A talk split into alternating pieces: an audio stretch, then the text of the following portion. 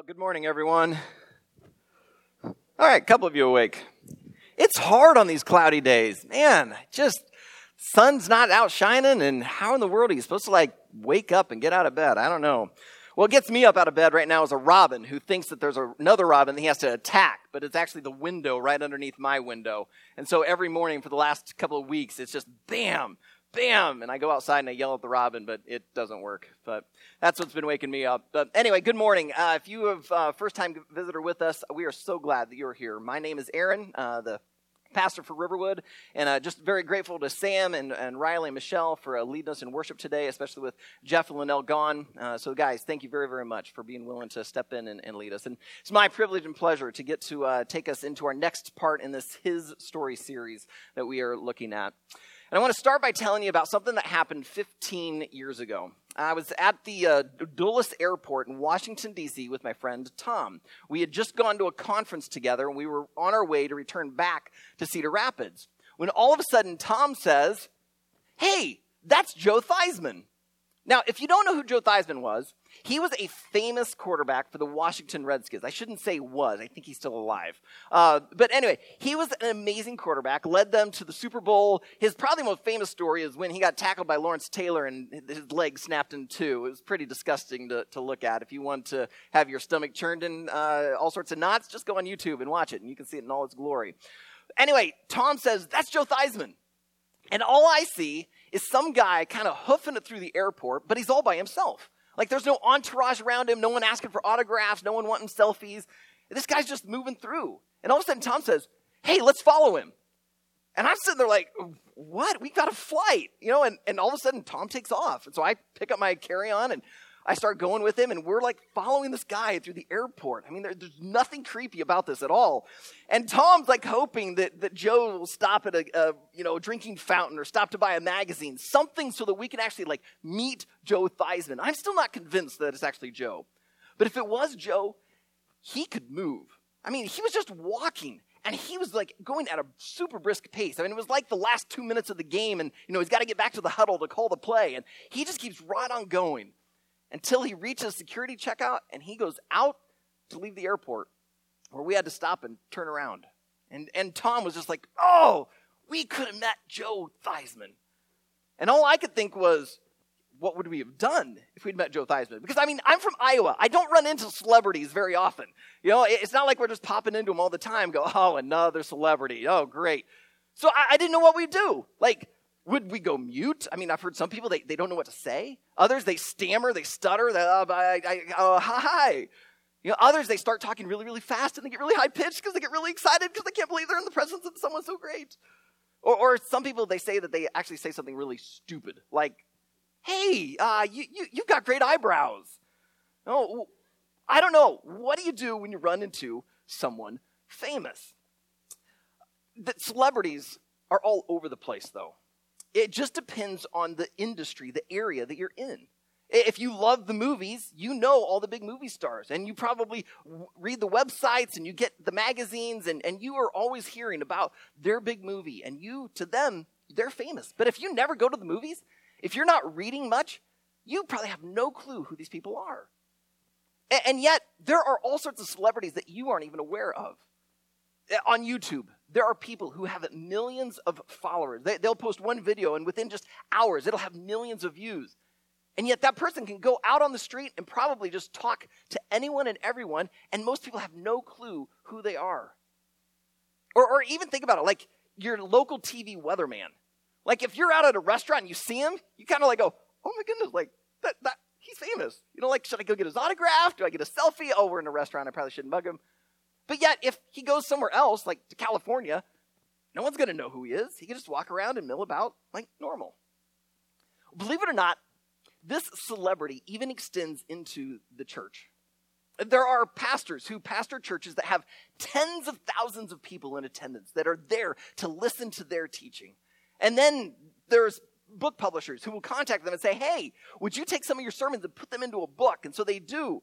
And the book sells a bunch and makes the publisher a lot of money. And so, because they're selling all these books and they preach to tens of thousands, these are the pastors that get invited to speak at the conferences. And so then you get a bunch of non famous pastors who will go to this conference to sit and listen to the celebrity pastor, and they walk away like on a cloud going, Wow, that was amazing to be in the presence of such a famous person. I got to go to a conference that was very unique. It was called the Elephant Room. My friend Jason Poling, who some of you got to meet Jason when he preached here just a few weeks ago, he took me to this conference. It was in Chicago. And we thought we were going to get to go and watch these seven celebrity pastors have these conversations. But really what it was was we he ended up buying tickets to be in the studio audience. It turned out that this was a conference that was being simulcast all around the nation. And so we're in this TV studio, which was a large TV studio, but compared to most conferences you go to, it was actually quite small. And so we are right there in the room with all these celebrity pastors. And the format was that they would have different sessions where they would put two pastors who were on different ideological spectrums. They believed theologically some similar things, but how they went about doing ministry was different. And then there would be a debate with one of the other pastors serving as a moderator.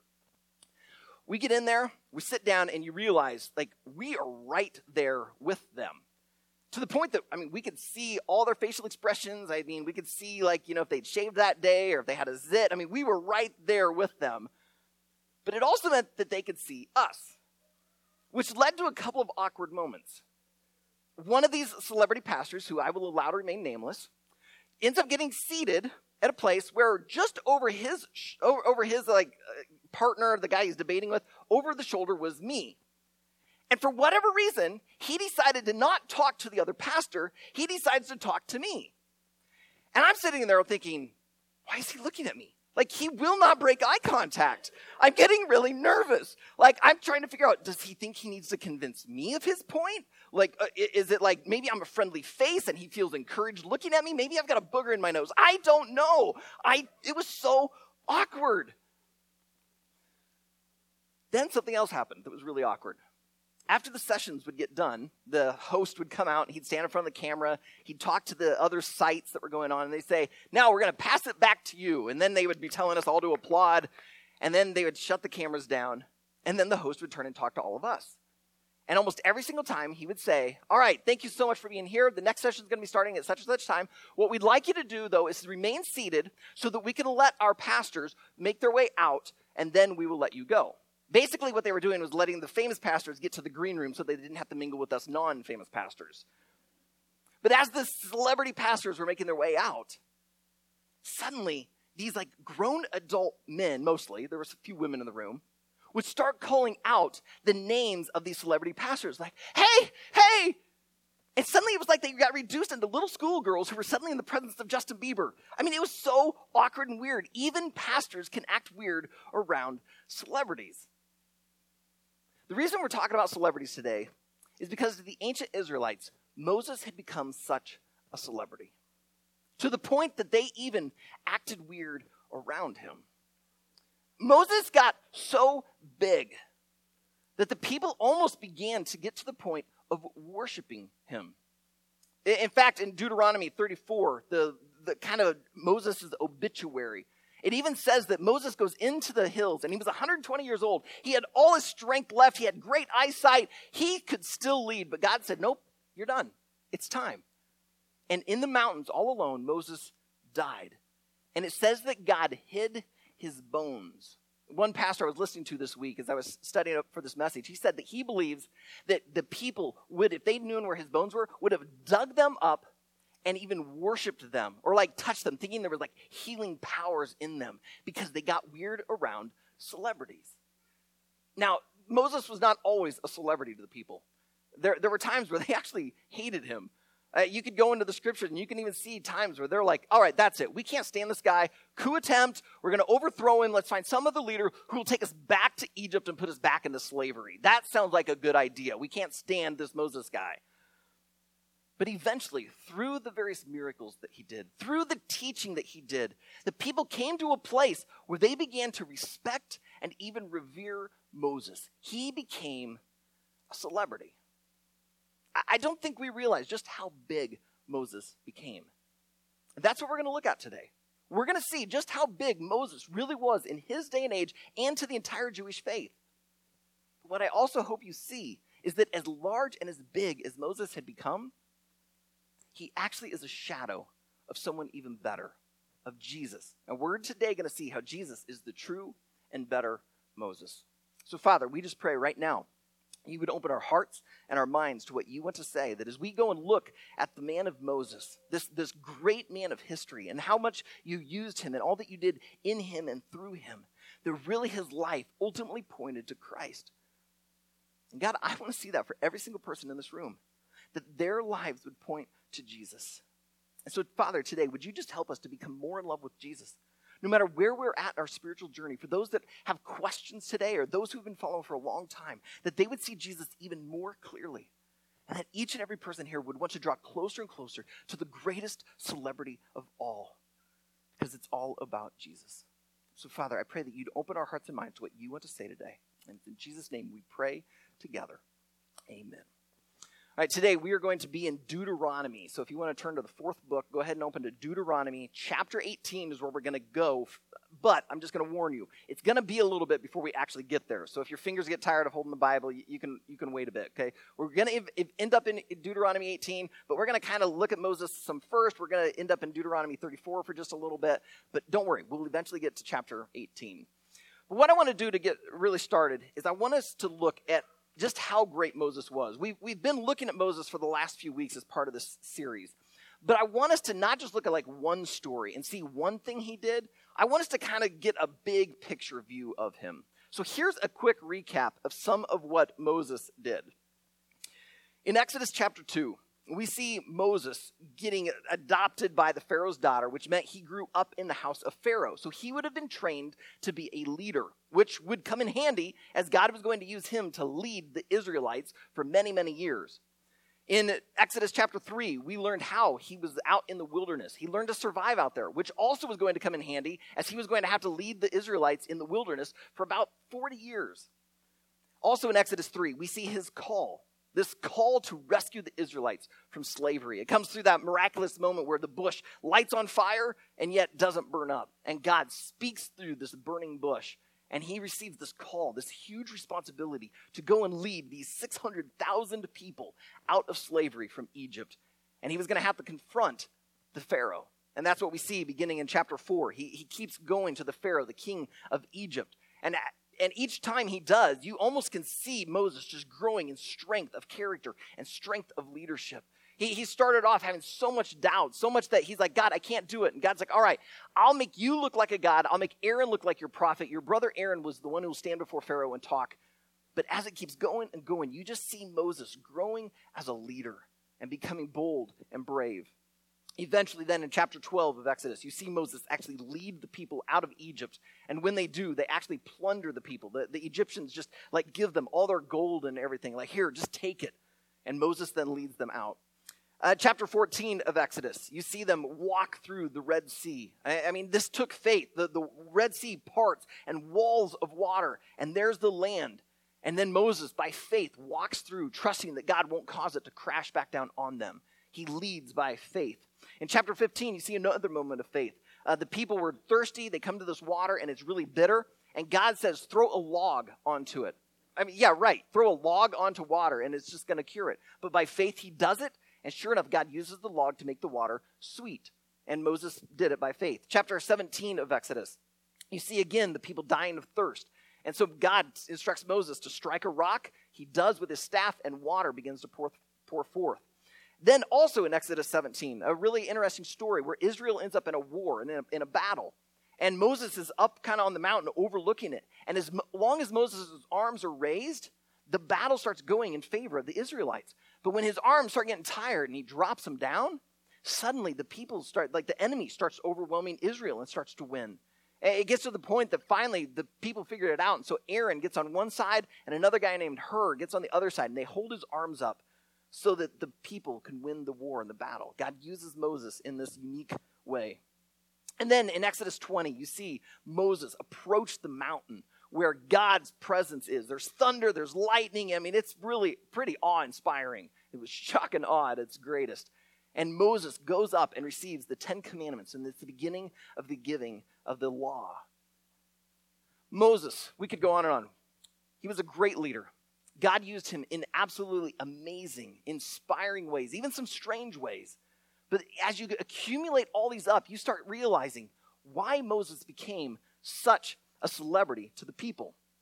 Now, he, he wasn't perfect, right? Moses, he, uh, he lost his temper. I mean, he had, he had a pretty bad temper. Um, he actually committed murder. Uh, yeah, you wouldn't expect that of a man of God, but he did. Uh, there were moments where he really wrestled with self doubt. Uh, all right, th- this guy was far from perfect. And yet, despite his imperfections, he ended up becoming one of the greatest leaders that Israel had ever seen. That's why his obituary, Deuteronomy 34, towards the end of it, starting in verse 10, it says this And there has not arisen a prophet since in Israel like Moses, whom the Lord knew face to face. None like him. For all the signs and the wonders that the Lord sent him to do in the land of Egypt, to Pharaoh and to all his servants and to all his land, and for all the mighty power and all the great deeds of terror that Moses did in the sight of all Israel. This is how great Moses had become. They'd never seen anyone ever do these things. But that even, even that wasn't all that he did. Uh, Moses is known as being the author of the first five books of the Old Testament, save that chapter we just read from, verse 34. Tradition holds that Joshua finished it up. But he, he was an author. We, we know him as a leader, but he was also a judge. We see in the scriptures where the people were bringing cases to him, and he was bringing judgment and exercising wisdom to help guide the people. We see moments where he was almost like a priest. His brother Aaron and, and the Levites, they were supposed to be the priest, and yet Moses, also from the house of Levi, ends up acting like a priest. He loves and cares for the people, shepherding them. But probably his greatest role was that of a prophet. A prophet is the one who brings God's word to the people. And that is how we saw God use Moses a lot. He, it's through Moses comes the Ten Commandments and the law. He speaks to them as a prophet to help guide the people. So you start to understand why Moses had become such a big celebrity. When I was a kid growing up, the biggest celebrity in sports, and I would probably argue in our culture at the time, was a guy by the name of Michael Jordan. Michael Jordan was the star basketball player for the Chicago Bulls. That's a basketball team, in case you don't know, part of the NBA, National Basketball Association. And under Michael Jordan's leadership and talent, the Bulls won six championships. But it didn't stop there. Jordan was a prolific scorer, so he sometimes would win the scoring title for the season. He was also known for his incredible defense, and so he won awards for his defensive uh, athleticism. He was amazing. That's what led all these companies to want Mike to support them. And so you end up with Nike getting him to do a line of shoes called the Air Jordan. Man, those things were hot when I was a kid.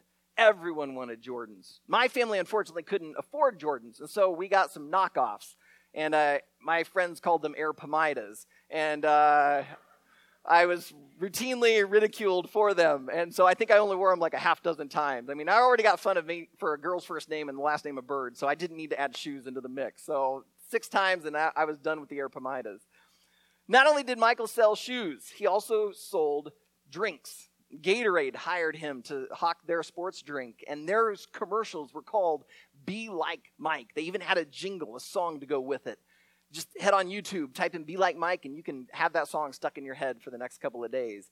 And it would show footage of kids sticking their tongue out, trying to go up, and you know, they're like seven feet away from the rim of the basket, but they're trying to jam it because they want to be like Mike. And Michael was so good that he actually headlined the Dream Team. It was the first Olympic basketball team that allowed professionals to be a part of it. And so, alongside of these other NBA stars, Michael and the team just trounced every other country and dominated, winning the gold medal that year. This is what allowed Michael to move beyond just basketball to becoming bigger than life to the point that people who didn't even know what the NBA was, didn't know who the Chicago Bulls were, they could care less that he'd won six championships, and yet they knew the name Michael Jordan. So you can imagine the pressure whenever another basketball phenom would come along and he would get entered into the draft, and suddenly he'd be given the title, the next Michael Jordan.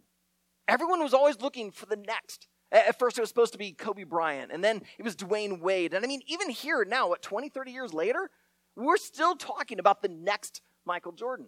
I mean, it gets applied to LeBron James or Steph Curry or, or, anyone who begins to look like they have any sort of talent. They can just take this whole league and culture upon their shoulders and lead to greatness. People are always looking for the next one. The Israelites realized they wouldn't have Moses forever. Yeah, he was 120 years old, strong as could be.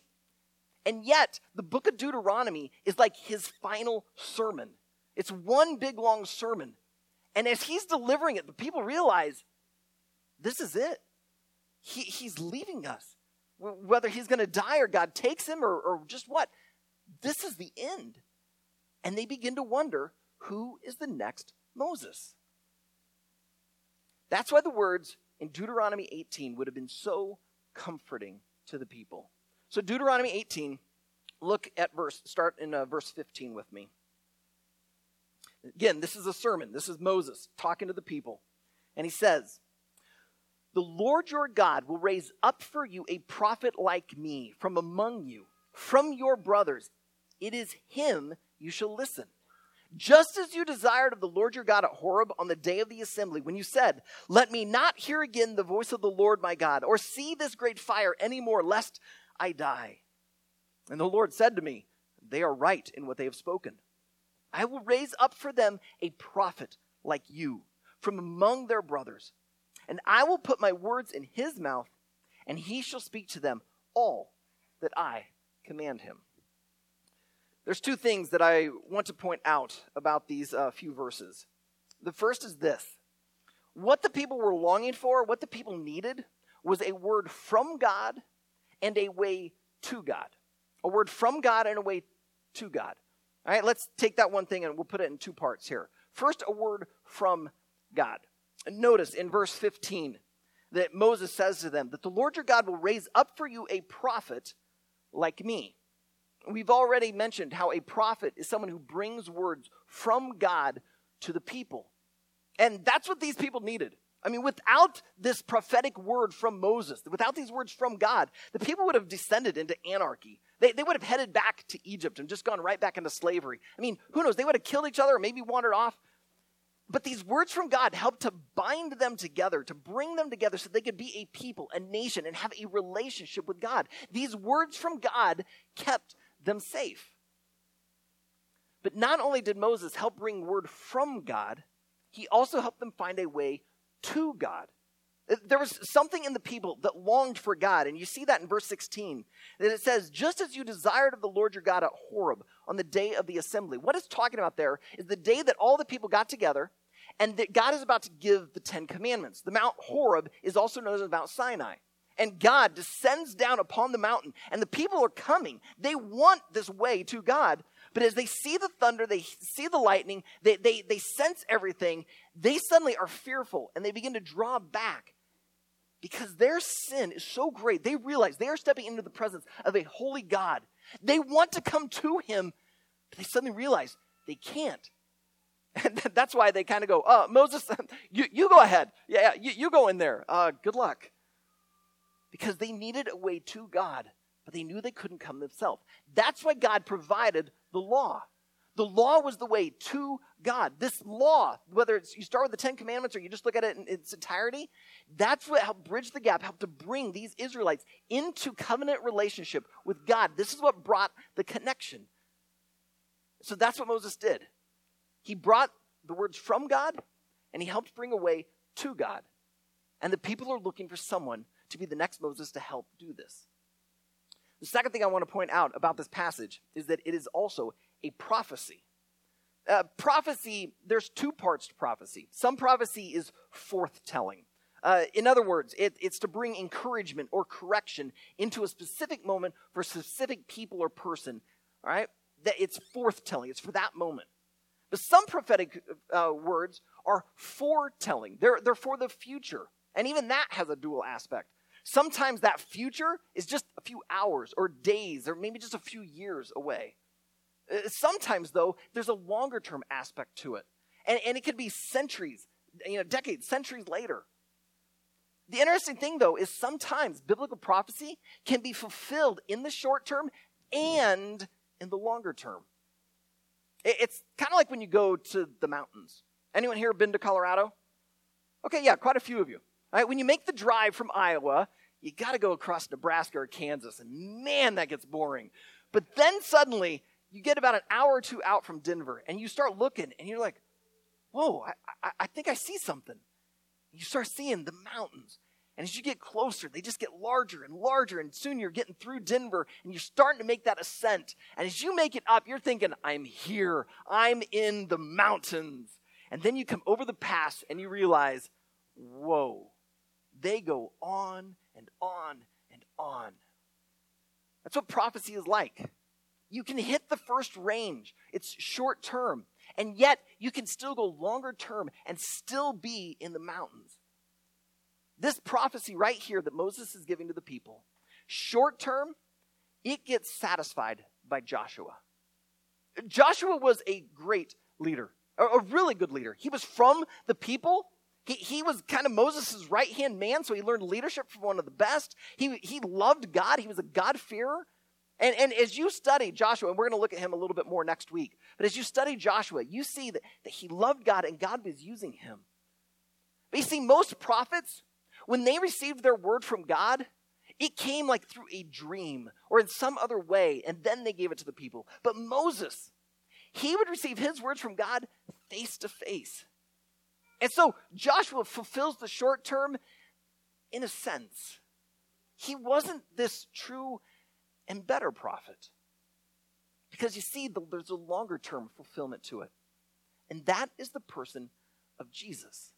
And as you start realizing that Jesus fulfills this, you suddenly start realizing that that means Moses, as he's saying to the people, God's going to bring one of you, someone from among you, who will replace me, the next Moses. And he is who you will listen to. And he says it in a way almost as if to say, there is a better, a true Moses who's coming to you. And we see it fulfilled in Jesus. Here's what I mean. Remember, Moses, as a prophet, was to bring words from God. Well, listen to what Jesus himself said in John chapter 14, verse 10. Do you not believe that I am in the Father and the Father is in me? The words that I say to you, I do not speak on my own authority, but the Father who dwells in me does his works. Jesus is saying, I am here to bring the words from God to you. He is the true prophet. Moses also helped provide for the people a way to God. Well, Jesus, listen to what he says right here in the same exact chapter, John chapter 14, verse 6. He says, I am the way, the truth, and the life. No one comes to the Father except through me. You see, Moses' way to God was through the law. But what centuries had shown the people was that no one was capable of keeping the law entirely, perfectly. Everyone always fell short. That's why there are all these sacrifice systems. You're having to atone for your sins because you couldn't keep the law. And yet Jesus came and said, now you no longer have to come to God through the law. You now come to the Father through me. I'm the way, I'm the truth, I'm the life. You can't get to Him except to me. So you got to go through me. So Jesus comes and He brings us the words from God and He helps bring a way to God, revealing that He is the true prophet, the true and better Moses. Now, Moses was a great prophet, but he messed up. In fact, his sin did not allow him to lead the people into the promised land. God allowed him to stand up on a mountain, to look over the Jordan River, and to see it with his eyes, but he didn't get to feel it with his feet. He didn't get to taste of it with his own mouth. He had to release the people and let Joshua lead them in. But Jesus is perfect. Jesus didn't have to send someone else to lead his people into God's presence. Jesus gets to bring us into the true promised land, and he leads us himself.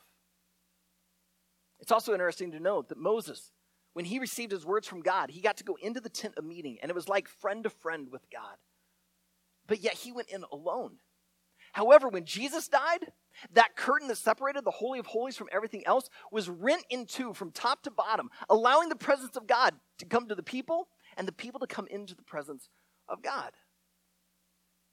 It's amazing when you begin looking at the life of Jesus, just how much his life mimics Moses, but yet you see him always taking it another step higher. When Moses was born, we discover him lifted out of a humble little basket as a baby. And Jesus ends up getting lifted out of a humble little manger. We see Moses get to be raised as a prince, and yet Jesus we see as a king. M- Moses, he ends up leading the people out of slavery to Egypt, and yet Jesus leads us out of slavery to sin. And when Moses stood up on the mountain as Israel's at war and he raised his hands, Israel had military victory. But when Jesus raises his arms and has them nailed to a cross, he brings us spiritual victory. Jesus is the true and better Moses. As great as a person as Moses was, he was merely a shadow to the one who was to come. Now, what difference does this make? Honestly, I mean, we can geek out on theology, but what does this even do for life? I mean, you guys have to go to work tomorrow. Maybe stuff's going on at home in your marriage. Maybe you're struggling with parenting a kid. Kids, maybe there's something's going on at school. I mean, okay, it's all great, well and done. Jesus is the true and better Moses. But how's that going to affect my Monday? This Jesus, when you live a Jesus centered life, when you're seeking after Him, you realize He is the true prophet and that He brings the words from God and He provides a way to God. And God is the creator of life. And when you begin to seek God and hear His words, you're coming to Him, you begin understanding how He intended for life to be lived. And now you have some wisdom. Now you have some understanding. Now you begin to love like Jesus loved and live like Jesus lived. And when you're loving like Jesus, it affects your marriage. When you're living like Jesus, you kind of know a little better how to interact at work. When, when you're seeking after the words of God, you gain wisdom in, in how to parent. When, when you're seeking to connect with God, it gives you understanding in the relationships in your neighborhood with extended family. To understand Jesus is the true and better Moses isn't just some academic head thing, it's to be a heart thing. Because when you start understanding it, it changes everything. That is why, no matter where you're at on your spiritual journey, I hope that today you see Jesus as the greatest celebrity ever. And as you come to him, you might find yourself so in awe, you might go mute. You might stammer a little bit. You might get excited. You might even say something stupid. And yet, as you do so, you realize that you are in awe and you're in the presence of greatness. And He looks at you and He loves you. So let us together come to Jesus May we be Jesus centered people, understanding that He brings to us the words from God, and He is the way to God. So, Father, I pray right now for my church family, whether this is someone's first time here or their 40th time here, I pray that you're speaking to them and that they sense you're calling them deeper into this relationship with Jesus. Jesus, we say thank you. Thank you so much for going to the cross to create that path to God. But thank you that you came also to tell us about the kingdom, to invite us in, and you bring us into the true promised land. So help us to be Jesus centered people, God. Help us to seek after you. I pray for the person that this is new. I pray that today they would place their faith fully upon you, that today would be a day of spiritual birth. Their eyes are opened, and they'd surrender their life to you and they would see that you are leading them out of slavery to sin. Lord, I pray for the person that's been following you for a long time. If they're stuck in something right now, pray that they would turn to Christ and they would see that how you can lead them out, how you provide true spiritual water for them to drink, how you satisfy what they are looking for in life. And I pray for the person that is following after you, they're passionate for you, they're in love with you, you are the greatest celebrity. I pray that you just give them boldness to go and share this amazing news. That they would tell everyone that they know the greatest celebrity of all time, that they know Jesus. And it's in your name, Jesus, that we pray to you. Amen.